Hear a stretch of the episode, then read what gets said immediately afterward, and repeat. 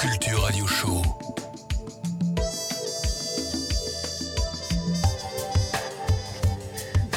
Électronisez-vous. Bonsoir à tous, donc euh, vous êtes bien sur euh, l'émission bi-hebdomadaire de euh, Deep Culture, euh, donc avec euh, Soundmotion. Donc ce soir, on a le plaisir de recevoir euh, Gilles et Benjamin, donc du euh, crew euh, qui a pas mal fait parler de lui ces derniers temps, euh, Pisica, Salut. donc euh, connu notamment pour ses, euh, ses soirées donc euh, en warehouse avec une bonne ligne micro house. Donc salut les gars, et c'est un plaisir de vous recevoir. De même. Même donc, avant toute chose, moi, ce que j'aime bien demander à chaque fois, à chaque artiste que je, que je reçois, avec qui j'ai l'occasion de, de parler, c'est de savoir un petit peu, bah, en fait, d'où vous venez et comment a été lancé le, le concept. Est-ce que vous pouvez me dire un petit peu euh, d'où euh, d'où vient l'idée euh, Pisica en gros, euh, on, faisait, on, a, on aidait euh, certains warehouse techno, euh, notamment Fait Croquer, à organiser leurs euh, soirées. Et donc on trouvait ça dommage qu'il n'y ait que des, soirées avec de la techno un peu trop industrielle à mon goût en warehouse. Et on a fait certaines petites soirées un peu comme la Substrat. J'ai trouvé ça vraiment génial. C'était un collectif qui bah, qui pas trop continué par contre. Et du coup, bah, j'ai voulu, vu que je commençais à mi- mixer beaucoup plus de, de micros sur vinyle, enfin de la micro humaine notamment, Ouais. et bah, j'ai voulu vraiment euh, importer ça à Paris avec euh, l'ambiance des warehouses qui ressemble un peu aux ambiances de, de festival. quoi. Tout le monde fait sa soirée, tout le monde est content, euh, on- tout le monde est là pour le son. Quoi. Et donc du coup, euh, il, nous- il nous fallait un storytelling. Et vu que j'aime bien les chats, bah, chat et j'aime bien les chats en général, Comment il s'appelle ton chat? Il s'appelle Catmos, c'est une chatte. Ah. Ouais, parce qu'en gros, c'est, c'est, c'est, c'est- elle est un peu grosse et euh, quand elle était petite, elle faisait que manger. Et, Et la Pisicat Moss Ici Catmos, ce sera peut-être un, euh, un- ok. un jour, mais c'est pas, c'est pas prévu encore. Donc du coup, euh, et ben donc du coup, je me suis dit, euh, vu qu'il y a pas mal de, de Roumains qui viennent clandestinement en France, donc du coup, j'ai eu l'idée de, de dire euh, Donc un chat euh, clandestin, un chat vagabond plutôt, qui vient faire des teufs à underground pour foutre le bordel en France. En gros, c'est ça, dans les warehouses. Et aussi, euh, par ailleurs, c'est parce que euh, j'avais un pote, un italien, qui, disait, qui avait appelé son chat Pisica, et quand il l'appelait, il disait Pisica, Pisica, et ça me faisait trop rire. Du coup, bah, Ouais. bah voilà, donc les deux réunis, ça, ça a formé le collectif. Donc on a fait la Pisica 1 avec euh, Cosminch, Ouais. qui était du coup le, qui était un DJ qui était pas très connu à l'époque, mais maintenant il commence à être un peu connu. Et, et bah c'était notre tête d'affiche, juste un, un petit roumain qui, qui était pas connu, pas trop cher et qu'on a ramené à, à Paris pour, euh, pour amener un, un aspect international au collectif. Mhm. Voilà, et donc ça a bien marché, les gens ont bien aimé la, la direction artistique et puis on a continué à partir de là. D'accord. Ouais, voilà, en fait, là, à la première teuf, si je peux me permettre, en fait, on a booké un roumain, enfin, c'est c'est Gilles qui la book. Et, euh, et du coup, en fait, vu que ça a pas mal marché et, et tout, bah, on est, on est resté sur l'une artistique roumaine et on s'est presque un peu enfermé dedans, en fait. Et du coup, bah, maintenant, euh, vu que le roumain, à chaque fois, à chaque- maintenant, à chaque fois, en fait, on, on book des roumains. Bah non, mais C'est- Après, on va peut-être se diversifier plus est tard et tout. fermé, ouais, On n'est on n'est pas du tout fermé, mais. euh, Enfin, on, on book plus pour le style de son que pour la nationalité, enfin c'est évident. Enfin, on, est- on est- Vous êtes déjà allé en Roumanie ou pas? Ouais, ouais, on est déjà allé en Roumanie, ouais, là on y retourne au Sunways. euh, Ah voilà, on y allait en avril finalement, on n'est pas parti en avril, du coup on y retourne en août. Mais, euh, mais, mais du coup, bah, bah en fait, on enfin, à la base c'était un peu un. Enfin, pas un hasard, mais c'était, enfin, c'était- c'était pas vraiment orienté euh, sur une ligne artistique vraiment roumaine. Parce que même lui, il mixe pas spécialement de la micro roumaine. Ouais. Mais, euh, mais, mais au final, on a beaucoup Sminch, ça a bien marché. Et puis ça s'est. Ça s'est ça s'est- ça s'est mis à rouler comme ça et du coup bah maintenant au final on a, on a forcément un ou deux roumains à chaque soirée. Mais après c'est possible que ça change, on se laisse la, la possibilité de. Gros, euh, on va dire, l'année dernière à Paris, il y a une petite, une petite mode euh, micro-allemande, si je puis appeler ça comme ça, Ouais. euh, avec des directions artistiques comme avec le collectif Rare Records. Enfin, ils existent depuis un, ils existent depuis un petit bout de temps, mais. Rare Records qu'on a reçu d'ailleurs en janvier, donc n'hésitez pas à réécouter le podcast si vous voulez. Ouais, Mais je t'en prie, continue. C'est en plus. Mhm. Et donc, donc euh, sauf que bah, moi, je commençais du coup à, su- à suivre cette mode un peu parce que c'était vraiment, leurs afters sont vraiment euh, super bien. Mhm. Et sauf que bah, à force de des roumains, et, euh, je suis revenu, euh, enfin je me suis remis à écouter un peu plus de, de, de DJ roumains, notamment Brice, qui est un, un DJ qui est magnifique, qu'on va enfin très Mmh, c'est un projet de booking qui va, qui va bientôt se réaliser. Ouais, Brice. donc on se remet un petit peu et donc on reste pas fermé, mais c'est vrai qu'on a toujours un peu de, de roumains punchy dans la direction artistique et, et c'est ce qu'on aime. D'accord. Et donc au-delà du Sunwaves, euh, qu'est-ce que vous avez pu voir? De leur manie Vous avez fait un petit peu Bucarest euh Bah, euh, pas trop. bah, on, on a vu un peu la, la- la- la ville. Enfin, moi, j'ai vu la ville en venant du Sunwave, du coup. Et bah, c'est une ville très sympa où il y a pas mal de, de- de musique en fait dans la rue où tout, tout le monde écoute un peu ça. Et il y a, y aussi une ambiance où tout le monde danse de la même manière, on va dire, avec Mhm. tous en rythme, avec, je sais pas comment dire, avec la main en l'air comme ça, sur sur la même vibes. Ouais, c'est un festival. Enfin, c'est une ambiance quoi. Et à votre voilà, avis, euh, pourquoi en fait toute cette vibe elle vient de Roumanie actuellement? Qu'est-ce qui explique euh, ce, fait... Pardon, ce phénomène? Alors là, c'est une question. euh, J- J'y ai jamais réfléchi, c'est un peu, tu sais, comme. euh, bah, t'as la techno de Détroit. euh, Ouais, mais quand même la Roumanie c'est un peu, enfin ok, euh, quand même les États-Unis on peut comprendre avec Motown, euh, Chicago, euh, Détroit qui ont quand même des histoires musicales assez riches, mais la Roumanie personne s'y attendait. Enfin, d'où ça sort ce truc? Ouais, personne s'y attendait, c'est marrant, c'est un pays qui est, tu sais, enfin, dans les dans l'esprit collectif qui est, euh, qui est vachement peu valorisé. Enfin, on n'a pas du tout une bonne image en soi de la, enfin, en France de la Roumanie. Enfin, en tout cas, les bah après, il y a pas mal de l'imaginaire collectif, mais Ouais. Mais ouais, la, la micro roumaine, je sais pas pourquoi ils ont les, les mecs, ils ont un talent et. Ouais, euh, il y a une vibe quoi. C'est une vibe. tu sais, enfin, nous, comme je t'ai dit, ouais. Au final, on a commencé à, à book des Roumains. Bon, maintenant, on les, on les book. T'as aussi une part de storytelling, c'est pas faux, tu vois. Mhm. Mais quand même, quand on, quand on tombe sur des artistes, des, des- des sons que vraiment on apprécie, bah, une fois sur deux, c'est des Roumains. Je sais pas pourquoi. Genre, euh, peut-être qu'ils ont, je sais pas, ils ont ça dans leur sang. Enfin, en tout cas, la minimal, ils sont, ils sont bons là-dedans, quoi. D'accord, ok. Euh, alors, euh, bien entendu, un sujet qu'on ne peut pas ne pas évoquer parce que ça fait l'actualité euh, Allez, abordons-le. ces, ces derniers temps, euh, notamment depuis ce week-end où on peut voir donc, euh, les réseaux sociaux euh, s'enflammer à propos du euh, Micro Love euh, Festival. Donc, euh, on voit Gilles s'esquiver, à peur de la question. non, non, il a pas peur, il a pas peur. Ah, euh, Mais t'inquiète, t'inquiète, Pour la vais- ventilation, ça, ça je arrivera vais- juste après. Je vais y répondre, moi, t'inquiète, Euh, micro là. Alors, donc, euh, donc le Microlove Festival, c'est quand même, euh, ça a été, on va dire, la concentration de, euh, de beaucoup de- d'émotions, on va dire, plutôt, plutôt négatives. Alors, Mhm. toi, je pense que justement, la, la personne publique, euh, la personne publique, pardon, qui est, euh, qui est derrière, donc euh, le Microlove Festival, qui est Léon Cassela, tu, tu connais cette personne Ouais, Je le connais très bien. Ben, nous aussi on le connaît car on l'a reçu donc, il y a quelques mois sur, sur Deep Culture. Et alors donc est-ce que dans le milieu c'était effectivement une notoriété qu'il avait une façon un peu étrange de travailler? Ah, c'est tout à fait connu qu'il paye personne. Euh, voilà, moi, moi, pour tout te dire, j'ai, j'ai commencé à organiser mes premières tafs avec Léon Quesala, en fait. Donc, il m'a. Enfin, ça va, ça va. Après, il m'a, il m'a pas pris d'argent, mais, euh, mais, mais j'ai très vite compris, euh, compris qui était le personnage. Après, c'est quelqu'un qui a vraiment, euh, on va dire, une tâche particulière et tout. Et c'est pour ça qu'il. est- Enfin, bon, là, je pense qu'il a vraiment quitté le game, mais c'est pour ça qu'en tout cas, après trois ans d'escroquerie, il était encore dans le game, tu vois parce que, euh, parce que vraiment il a une tâche phénoménale. Tu vois, n'importe qui qui aurait fait ce qu'il avait déjà fait pendant, euh, pendant les deux ou trois dernières années serait déjà mais complètement, euh, com- complètement out à Paname. Et, euh, et, et lui, vu qu'il a une tâche incroyable, bah, il, a, il a quand même réussi à. Ouais, il donne- Il a quand même réussi à rester, mais après, clairement, c'était tout à fait connu que, enfin, je veux dire, par exemple, Gilles et moi, on avait prévu, on a des potes qui sont fait travailler avec lui parce qu'en fait, c'est toujours un peu la même technique, c'est-à-dire qu'il arrive et qu'il te dit qu'il va faire un truc de ouf et que Ouais. T'inquiète, tu peux prendre, enfin, même si tu connais rien, bah t'inquiète, tu peux prendre des responsabilités dedans, c'est cool. Ouais. Tu veux, tu vas organiser une super teuf et, et voilà. Et donc nous, on, a- on avait clairement prévenu les gens que, bah, bah, que ça allait partir en couille. Après, on s'imagine peut-être pas à ce point-là quand même, je t'avoue, que là, il a vraiment fait très très fort. Mais euh, Vous y étiez vous euh, Ouais, on y était. Bah, bah, en fait, c'est même nous qui avons ramené la, la tête d'affiche euh, Diego Croze en fait en, en voiture, sinon il pouvait pas venir. Ah. Donc on a été sympa, on l'a ramené. Toutes les autres têtes d'affiche sont annulées.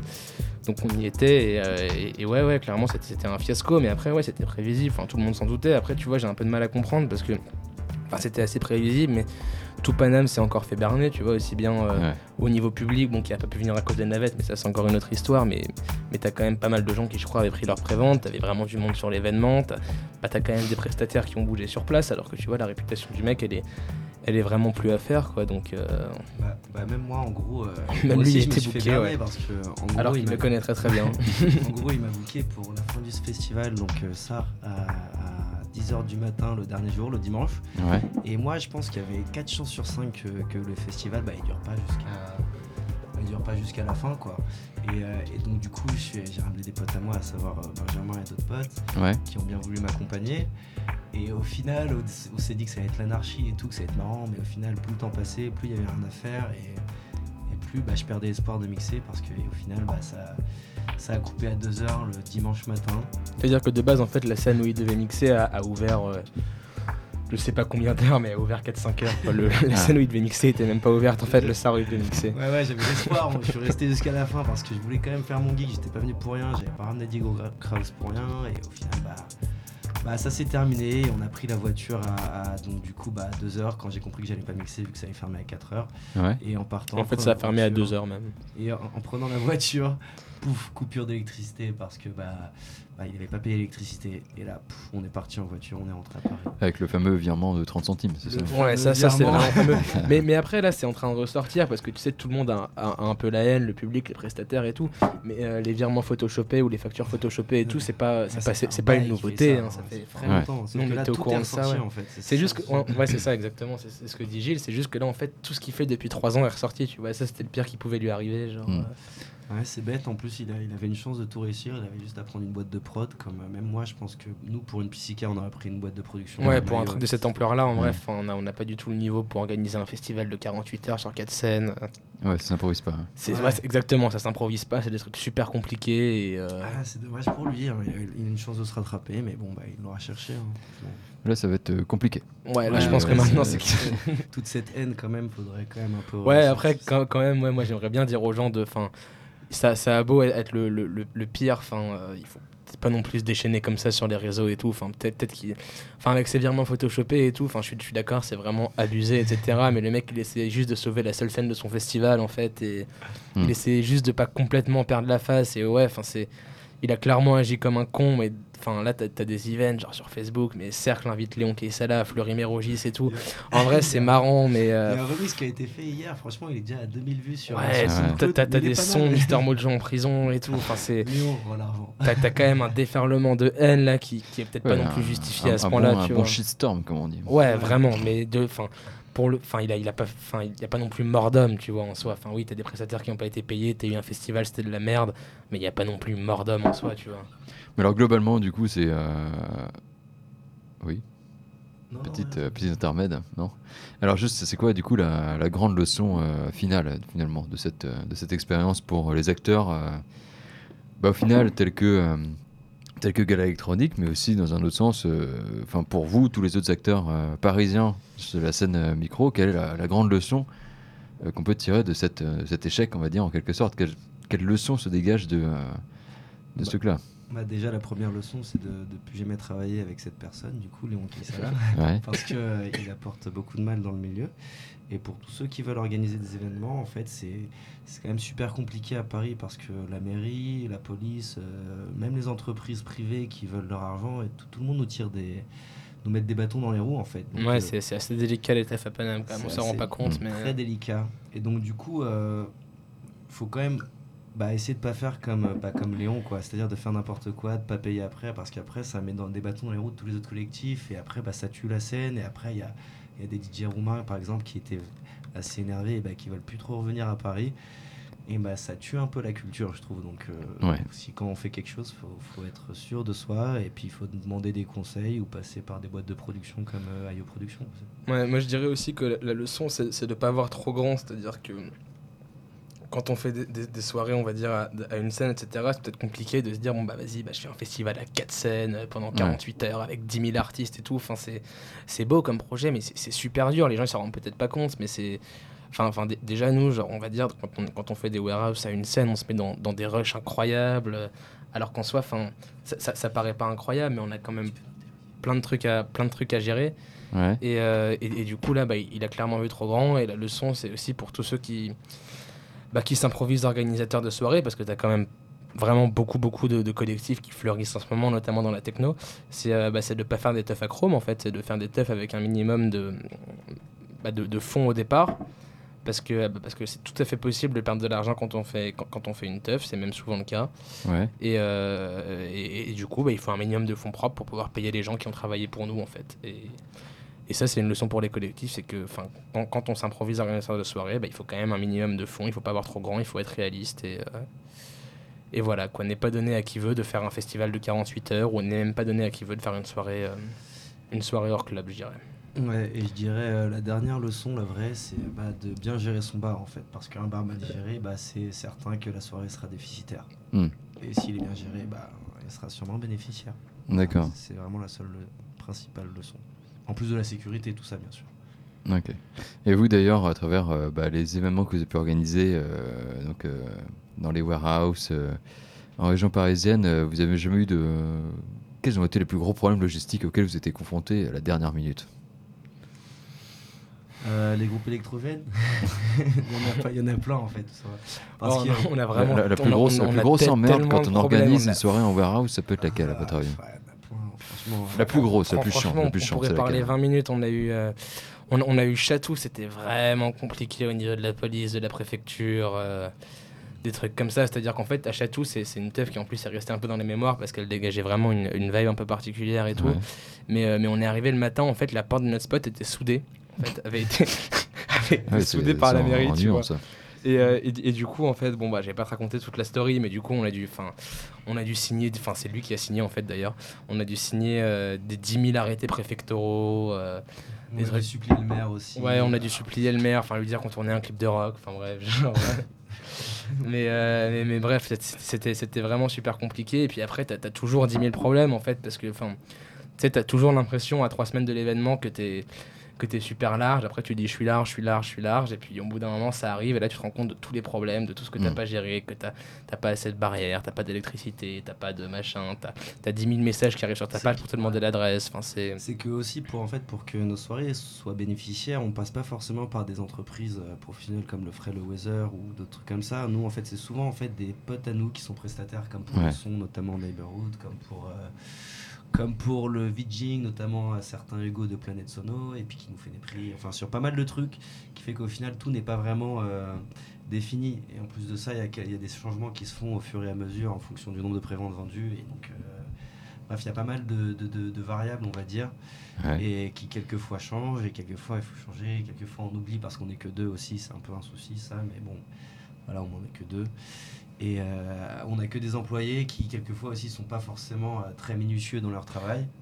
Ouais. On va faire gaffe et c'est aussi ça le problème en fait. Les bénévoles, c'est principalement vos, vos potes Ah, on n'a pas vraiment. de Non, en bénévoles. fait, on n'a on a pas vraiment de bénévoles, on a plus, enfin, on, on prend pas mal de stagiaires et tout, mais en gros, les teufs, c'est un milieu où euh, peut-être que les gens s'en rendent pas compte, mais en fait, enfin, pour le dire de manière assez crue, tu vois, il y a pas mal de fonce-dés en fait dans le milieu des teufs.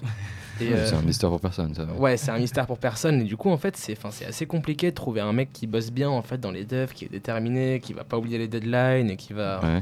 qui va vraiment bien gérer ses trucs. Et du coup, au final, mais après, tu vois, c'est pareil pour tous les collectifs, mais c'est vraiment toujours, enfin, c'est c'est un stress incroyable, tu vois. Mais après, ce, ce stress-là, il est, il est contré par le fait que quand tu vois ta teuf dans le warehouse et que tu vois genre 1500 personnes qui sont en train de kiffer sur les drops de sur les drops de micro et que tu dis c'est ta teuf, tu vois, ça fait vraiment ça fait des frissons, tu vois, du Ouais, coup. ça mais... vaut le coup. Ouais, vraiment, ça vaut le coup, tu vois, mais c'est ouais. quand même un stress incroyable et à chaque fois, niveau logistique, c'est. euh, bah, c'est vraiment compliqué, quoi. C'est un travail comme un autre. Après, c'est un travail comme un autre. hein. Euh, c'est un travail comme un autre, c'est-à-dire que bah, il n'y avait pas vraiment de personnes qui faisaient des warehouses, à part Fait Croquet qui, qui nous a pas Ouais. mal aidé. Donc, euh, d'ailleurs, si merci tu à lui, ouais. euh, merci. Il n'y avait pas vraiment de personnes qui organisaient des, des warehouses. Du, du coup, c'était juste un travail qu'on a appris à faire. C'est comme on apprend tous sur le terrain de toute façon. Mhm. Et maintenant, bah, par exemple, je pense qu'on n'a plus trop de problèmes à organiser des warehouses. On sait, on, on sait là où il y aura les potentiels problèmes. Voilà, on prend, on prend Et- une expérience donc, à chaque euh, teuf quand même. donc là, Ouais. de plus en plus, bah, on, on- sait gérer, donc de, de moins en moins, il y a de problèmes en fait. Ça. Ok. Et en termes de ligne artistique, vous comptez rester dans un contexte assez euh, justement orienté euh, toujours micro house euh, roumaine Bah alors, je, vais, euh, je vais commencer, je vais, je vais laisser Gilles finir en fait. De base, c'est euh, c'est lui qui m'a fait découvrir la micro house roumaine et du coup, au final, j'ai fini par plus aimer la micro house roumaine, tu sais, un peu lancinante, un peu lente, un peu dark et tout. Euh, du coup, il y aura toujours peut-être un peu ma part d'influence à moi, genre sur la micro house roumaine, mais Gilles, en fait, au final, lui, il aimerait bien, euh, il aimerait bien explorer d'autres choses aussi. Et on a pas mal de projets pour explorer d'autres trucs, donc je vais le laisser t'en parler. Il y aura toujours une part de, de roumainerie, comme on dit, mais je vais laisser Mhm. Gilles te parler, te parler du reste. Bah, en gros, on a plusieurs projets à venir. euh, donc, du coup, euh, le premier, je pense, à mon sens, qui, ça fait longtemps que je veux le faire, bientôt presque un- six mois. Euh, en gros, j'aimerais bien euh, faire une, un- une avec euh, une scène euh, avec de la micro house roumaine. Ouais. Et euh, j'aimerais bien aussi faire une autre scène avec de la micro plutôt euh, allemande. Bon, après, je vais pas dire micro parce que les gens euh, un peu puristes n'aiment pas quand, quand on dit micro. Tu parles du breakbeat de Francfort. Exactement. C'est ce qu'on veut dire. La micro-briquet électronique, comme dirait Léon Voilà. Cassala. La- Groovy. Électro- tu joues pas d'électro-micro, s'il te plaît. Euh, du coup, du coup, ouais, donc il y a une scène pour dire un peu comme euh, Rare Records et une scène un peu comme Pisica, voilà. Mm. Et donc ce serait euh, une bonne direction artistique. J'ai- On a déjà des, des, des DJ prévus depuis un, un petit moment. D'ailleurs, une fille de Rare que ça fait un, un petit moment que je dois la boucle. Mais bon, on est obligé de repousser à chaque fois parce qu'on n'a pas Mhm. vraiment de salle. Le principal euh, problème dans les warehouses, faut, faut savoir que c'est c'est les salles en fait. Il y en a pas beaucoup. Ouais, c'est- c'est super voisins, compliqué La mairie, il y a toujours des soucis, des salles qui ferment. Donc du coup, on, le temps de trouver une bonne salle à deux scènes en fait, c'est pour ça qu'on s'est pris un peu de retard.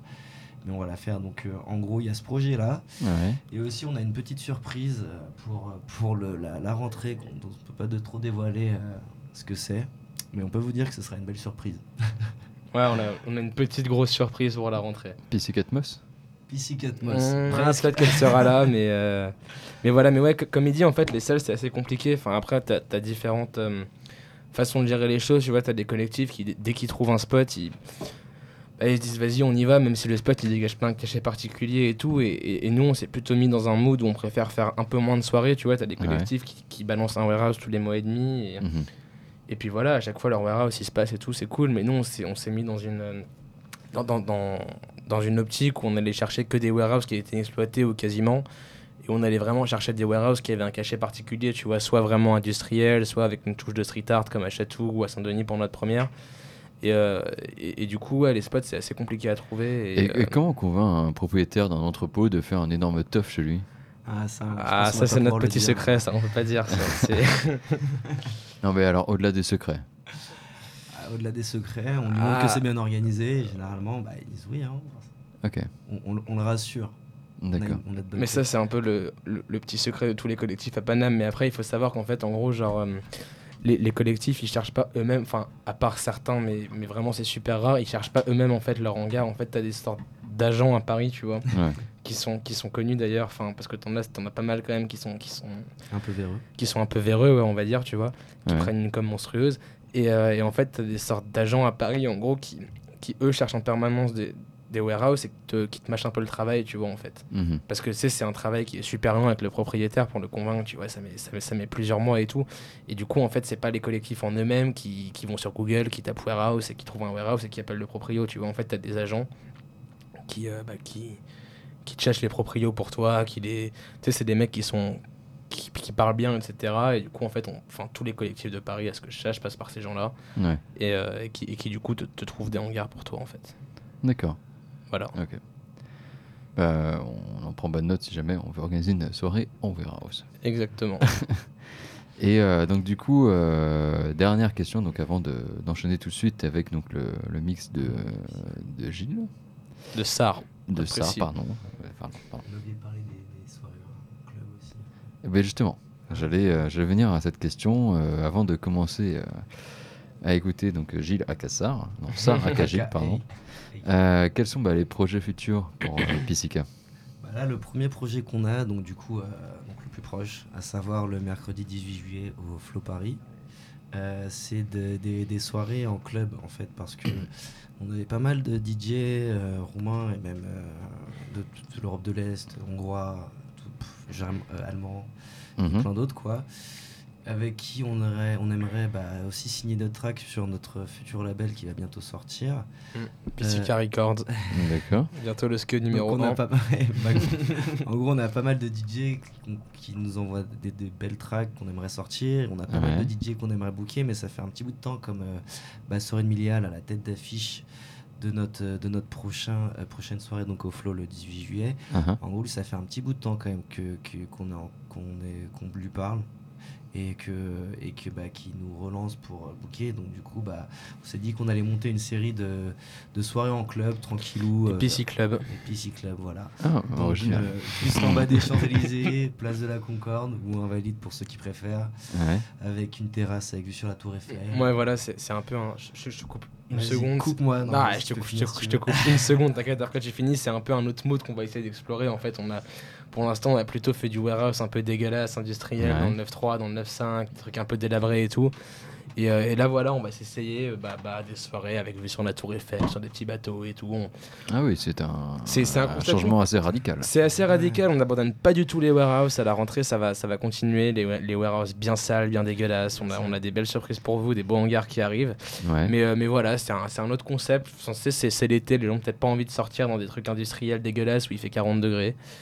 Et, euh, et du coup, bah là, on, on essaye fait de. trop chaud, ouais. Ouais, euh, voilà, on essaye de. Ouais, mais certaines personnes recherchent ce côté un peu brut et. euh, Ah non, Bah, même bien là- sûr, là, mais nous- trop chaud, nous, c'est- C'est ce qu'on recherche aussi, non, le côté va- brut. Enfin, sinon. ouais. Pour la petite histoire, pour la petite histoire, en gros, cette salle-là, le flow, c'était la, la dernière soirée qu'on avait faite avec ce fameux Léon, et qui était, Ouais. euh, qui était en vrai la, bah, la meilleure soirée qu'on avait faite avec lui. et donc du coup, euh, il y avait un bon système son, il y a, il y a un écran géant, on peut projeter des vidéos de chats. Voilà, on va projeter des petits chats. Avec des Roumains qui mixent et des petits chats derrière. Ah, c'est mignon. Il y a l'idée. Voilà, c'est ça. Et ouais, il y a une terrasse qui est vraiment cool où tu peux prendre l'apéro et tout avec vue sur la Tour Eiffel. Donc vraiment, c'est un nouveau concept qu'on explore. Ouais. Et puis tu vois, on verra bien si, si les gens kiffent. Et ben on continuera à faire des trucs dans ce délire-là en parallèle des warehouses. Parce que là, là d'où on vient, c'est quand même les warehouses et c'est quand même la plus grande kiff, tu vois. Mhm. Et si les gens kiffent pas, ben on arrêtera. On fera que des warehouses, tu vois. C'est vraiment c'est un, un essai qu'on fait. Et puis, euh, et puis on verra bien. C'est une volonté de diversification, on va dire.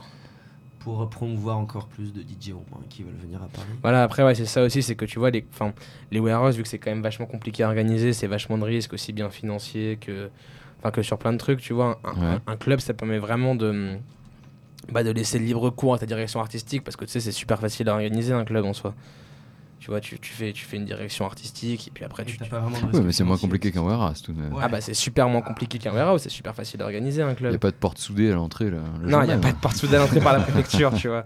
Et, euh, et du coup, c'est pour ça, tu vois, ça nous permet bah, de, bah, de, voilà, bah, de nous faire un peu des kiffs au niveau de la direction artistique, des, pas mal de DJ que- qu'on voulait booker, et puis ça nous Ouais. permet des- d'explorer quelque chose de nouveau. Je t'avoue que, je t'avoue que même moi, je sais pas trop ce que ça va donner. Pisika invalide avec une vue sur la Tour Eiffel, de base, c'est c'est pas du tout le concept, tu vois. Mhm. Mais, Ah, euh, Ça va être bien. mais, mais je pense que ça va être cool en vrai. Tu vois, il y a un gros système son. On n'a pas non plus choisi une boîte de merde. Tu vois, le flow, il y a, il y a pas grand monde qui fait des teufs dedans. On voulait pas faire une teuf. euh, Bon, non, je vais pas dire, mais bon, bref. On, voulait- on voulait faire une teuf dans un lieu un peu atypique, tu vois. Ouais, voilà, tout. Euh, Garden Party Non. de l'Elysée Non, non, ça fait. Non, non, mais tu sais, t'as as plein de teufs micro dans des clubs de merde et tout. Genre, nous, c'est. Ça, ça nous attire pas du tout de faire des teufs là où tout le monde les fait, tu vois. Ouais. Du coup, euh, du coup, on a quand même choisi un lieu un peu atypique. Et, euh, et voilà, en vrai, franchement, franchement, la teuf qu'on avait faite euh, bah, bah, la dernière fois là-bas avec un autre collectif, c'était c'était vraiment cool. T'as un bon sound system, t'as une vue qui est sympa et tout. Donc, euh, Mhm. donc je pense que ça va être cool. Ok, bah du coup, on va suivre avec euh, attention votre actualité pour, Eh bah voilà, t'es pour invité. voir ça euh, avec grand plaisir. Et donc du coup, bah maintenant, on va écouter euh, Sarah qui va prendre les commandes dans quelques secondes. Et donc du coup, nous commencer Allez. une petite session. Bah, encore merci en tout cas. euh, Bah, merci à toi, c'est super sympa de nous avoir invités. euh, vraiment sympa. Merci à toi de me donner l'occasion de, de faire mon set du Micro Love Festival que j'ai On va pas partir sur note négative hein, quand même. Donc c'est parti. Euh, vous êtes sur l'émission Sound Motion sur Deep Culture avec Pisika.